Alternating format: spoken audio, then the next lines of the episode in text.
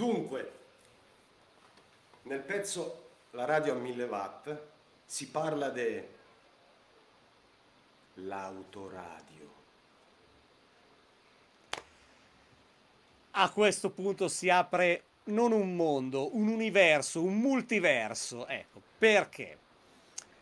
Eh, come tu citavi giustamente nella radio in Levat, c'è eh, protago- uno dei protagonisti, uno degli elementi protagonisti è proprio questo oggetto che ha occupato le plance eh, delle, delle, automobili dagli anni probabilmente almeno in Italia 60, fine 60, inizi 70 fino a tempi recenti in cui eh, non è che sia, sta- che sia scomparsa la radio in macchina ma è stata inglobata in un, um, in un, più complesso e articolato sistema chiamato infotainment che eh, in qualche modo la rende un oggetto ehm, appunto completamente assorbito dal, dal, cruscotto al pari, che ne so, delle bocchette della reazione o eh, del, che ne so, dell'interruttore dell'1.8 termico.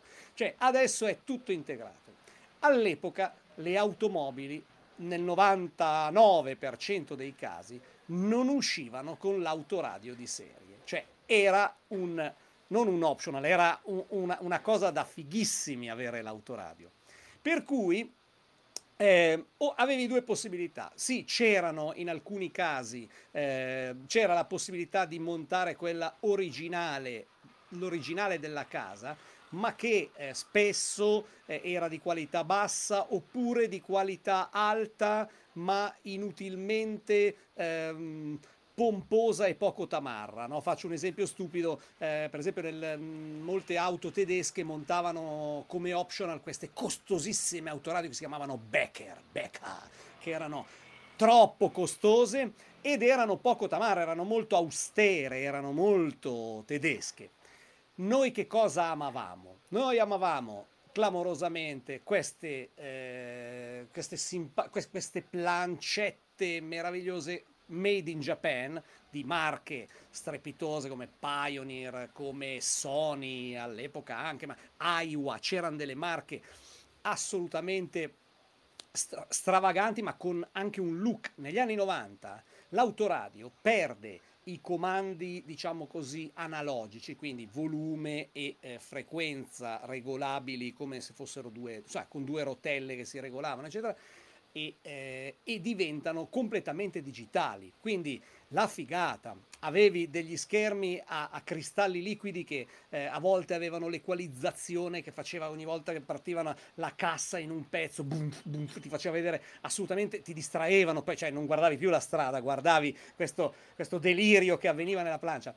E cosa succedeva? Che essendo ehm, essendo tutte a pagamento, cioè dovevi installartele eh, a parte, non, eh, appunto non, non, uscivano così di serie le macchine, c'era l'installatore, ossia ogni ragazzo giovane sopra i 18 anni che arrivava alla, alla prima automobile, eh, il primissimo pensiero dopo aver comprato l'automobile o essersela fatta comprare ai genitori o avere partecipato all'acquisto, insomma quando riceveva l'automobile la prima cosa da fare era andare dall'installatore e scegliere l'autoradio, scegliere l'impianto. Questo era un rituale meraviglioso perché non, anche lì non è che mettevi l'autoradio ed era finita, di solito nelle auto non, c'era, appunto, neanche, non c'erano neanche le casse, c'era la predisposizione, la chiamavano, cioè c'era un buco nel quale tu potevi montare con delle, insomma, delle dimensioni standard, 5 pollici, 7 pollici, eh, c'erano questi buchi nei quali tu potevi montare le casse. Quindi il rituale meraviglioso con la macchina nuova, anche se era usata perché poi il precedente proprietario della macchina usata staccava il proprio impianto per montarlo sulla macchina successiva serviva, cioè era un bene familiare l'impianto della, dell'autoradio della macchina. Quindi tu andavi dall'installatore e, arriva, e, c'era questo momento quasi esoterico, perché c'erano quelli, dicevi no ma quello è bravissimo, eccetera, in cui sceglievi l'autoradio, in base all'autoradio che sceglievi potevi anche esagerare, c'era l'amplificatore, il finale di potenza, e poi poteva avere o delle casse che semplicemente erano casse, oppure dividere le frequenze in basse, medie e alte e ultra basse. No? Quindi le basse era il woofer, più grande, le medie il mid range, cioè una cassa che trasmetteva solo eh, quelle frequenze lì e quella piccolina che era il Twitter per le alte. E poi c'era il subwoofer, che era una cosa desiderata da molti, posseduta da pochi, perché lì dovevi avere già un lavoro da tempo, cioè costava. Che di solito si montava sul pianale dietro, per esempio nelle Golf, nelle macchine a due volumi, montavano questo pianale di legno massiccio, che, perché per reggere il peso del subwoofer bisognava che fosse un legno incredibile, quindi tutto tagliato, sagomato con la forma del, eh, del baule e con attaccato questo enorme stantuffo, perché di dimensioni spesso spropositate, che faceva il suono delle basse, le ultra basse. Umf, umf, umf. Quindi e dividendo infatti... le frequenze No, que- quella roba lì. Sì, no, ti volevo solo eh, su questo. Tu sentivi da 3 km il tuo amico col subwoofer, nel senso che... Certo. Esatto. te- quella bella techno degli anni 90 che iniziava un po' a spezzettarsi, però era ancora fondamentalmente molto dritta, no? Ti ricordi? Esatto. questo cassone, boom, boom, boom, boom, boom, boom, e poi dopo 5 minuti arrivava l'auto. Esatto.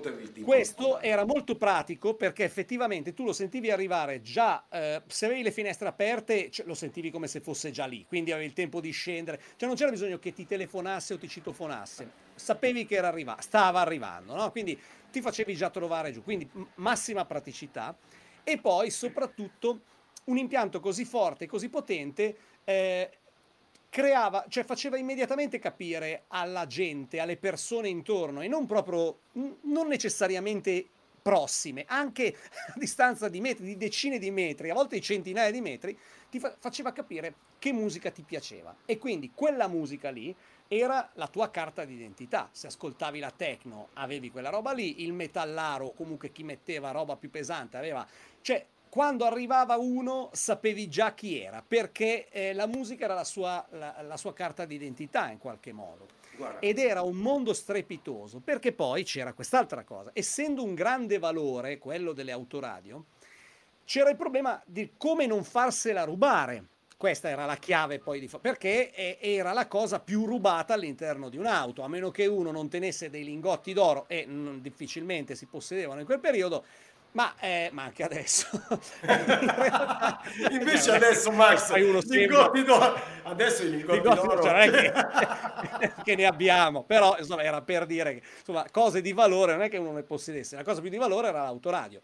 Quindi le autoradio nascono come fisse, cioè infilate nel eh, cruscotto. Poi arriva la fase del inganniamo i ladri come? Con l'autoradio completamente estraibile. Vroom, diventava un, una specie di, di parallelepipedo pesantissimo, peraltro perché tutta l'elettronica era lì dentro, l'amplificazione di potenza, e quindi si metteva sotto, si teneva in una posizione più o meno o mh, sotto l'ascella o tenuta in mano all'altezza dell'anca, quindi tu andavi in giro con la fidanzatina, con eh, gli amici, eccetera, e tutti avevano questo coso in mano, questo mostro pesantissimo in mano, quindi da una parte tenevi per mano la fidanzata e dall'altra tenevi per mano l'autoradio. Addirittura, ricordo, si andava nei bar e c'era il tavolo, tu entravi con la tua compagnia nel bar, ti sedevi e c'era un tavolino solo per le autoradio. Praticamente, dato che non sapevi dove metterle, si teneva su, cioè, ognuno, ogni diciamo, eh, mh, ognuno mh, con un'auto aveva un'autoradio, quindi magari avevi queste 6, 7 autoradio una sopra l'altra messe su a incastro, eh, tipo Lego, e, e, che ti guardavano, ti, insomma, che, che, stavano lì durante la serata e stavano anche loro fuori. Terzo passaggio, dopo l'autoradio, perché quando sono resi conto che era un delirio andare in giro con quella roba lì, poi si ossidavano, tu tenendole sempre in mano, si ossidava tutta la parte dove la tenevi lateralmente, no? era una roba orribile, e eh, e inventarono i frontalini estraibili, cioè invece di venire via tutta l'autoradio eh, si staccava solo il pannellino frontale con i comandi perché in questo modo tu avevi una cosa quasi tascabile, no? cioè eh, la infilavi più o meno nella tasca del giubbotto, eccetera, e quindi non avevi più quell'effetto bruttissimo del, del parallelepipedo pesante in mano ma nello stesso tempo chiunque ti avesse rubato l'autoradio avrebbe dovuto ordinare un frontalino eh, sostitutivo che costava più dell'autoradio stessa e comunque richiedeva una prova di eh, autenticità dell'autoradio, quindi insomma creavi un problema al ladro. E quindi cosa facevi? Ti portavi, ti portavi via tutto. Io ricordo un esempio eh, clamoroso, ehm, esperienza personale, 1992-93, era già uscito, hanno ucciso l'uomo ragno, festa, cioè insomma serata mh, al Rolling Stone, che era Milano in corso 22 marzo, no? eh, locale storico. Io arrivo parcheggio, avevo la Golf in quel periodo lì, comprata con i miei guadagni dell'album Hanno ucciso l'uomo ragno, quindi ero la persona più felice del mondo. Con, e, e mi ero tolto la soddisfazione, avevo il subwoofer, avevo il pianellino esatto. in legno, cioè avevo avrei, tutto, ero, ero il capo del mondo. Avrei avuto un'autoradio tamarrissima, tipo quella più tamarrissima. Tamarrissima, eh, inaffrontabile, fantastico. addirittura che aveva già il CD tra le altre cose, che a quell'epoca Beh, non funzionavano, cioè tu lo infilavi, ma eh, avevano dei meccanismi Saltava. anti... Eh, sì, che saltavano, cioè saltava, tu praticamente... Dovevi stare su un tavolo da biliardo lunghissimo per riuscire a sentire, però non, non, succedeva, cioè non era mai, quindi continuava a saltare. Quindi ascoltavi la radio, avevi il CD, ma non, vabbè, un, serviva da fermo, cioè se ti imboscavi con una poteva servire il, il CD, ma non in altri casi.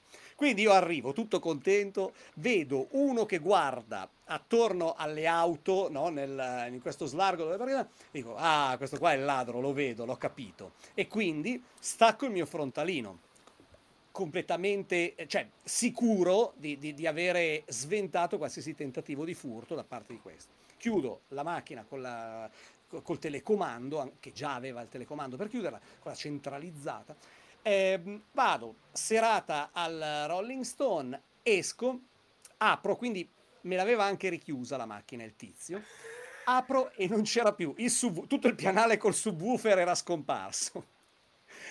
Tutte le cassettine, cioè eh, twi, eh, i tweeter, eh, i mid range e i woofer, tutto, le aveva smontate, sfilate e eh, cioè, eh, svitate e richiuse, cioè nel senso aveva fatto proprio un lavoro da elettrauto e aveva sfilato i cavi, perché in quel periodo si usavano i cavi tipo dorati, mm. che costavano una cifra al metro, per mm. trasmettere meglio il segnale, quindi aveva sfilato dalle apposite guide i cavi, quindi ci avrà messo probabilmente mezzo, mentre io cioè, io di fronte a tutta quella cosa ho detto, cioè, ma ma tu sei il più forte del mondo. Cioè, non mi sono neanche arrabbiato, perché anche se mi aveva tolto, cioè, era meglio se mi avesse tolto casa, no? Perché in quel momento li vivevo per il mio impianto stereo.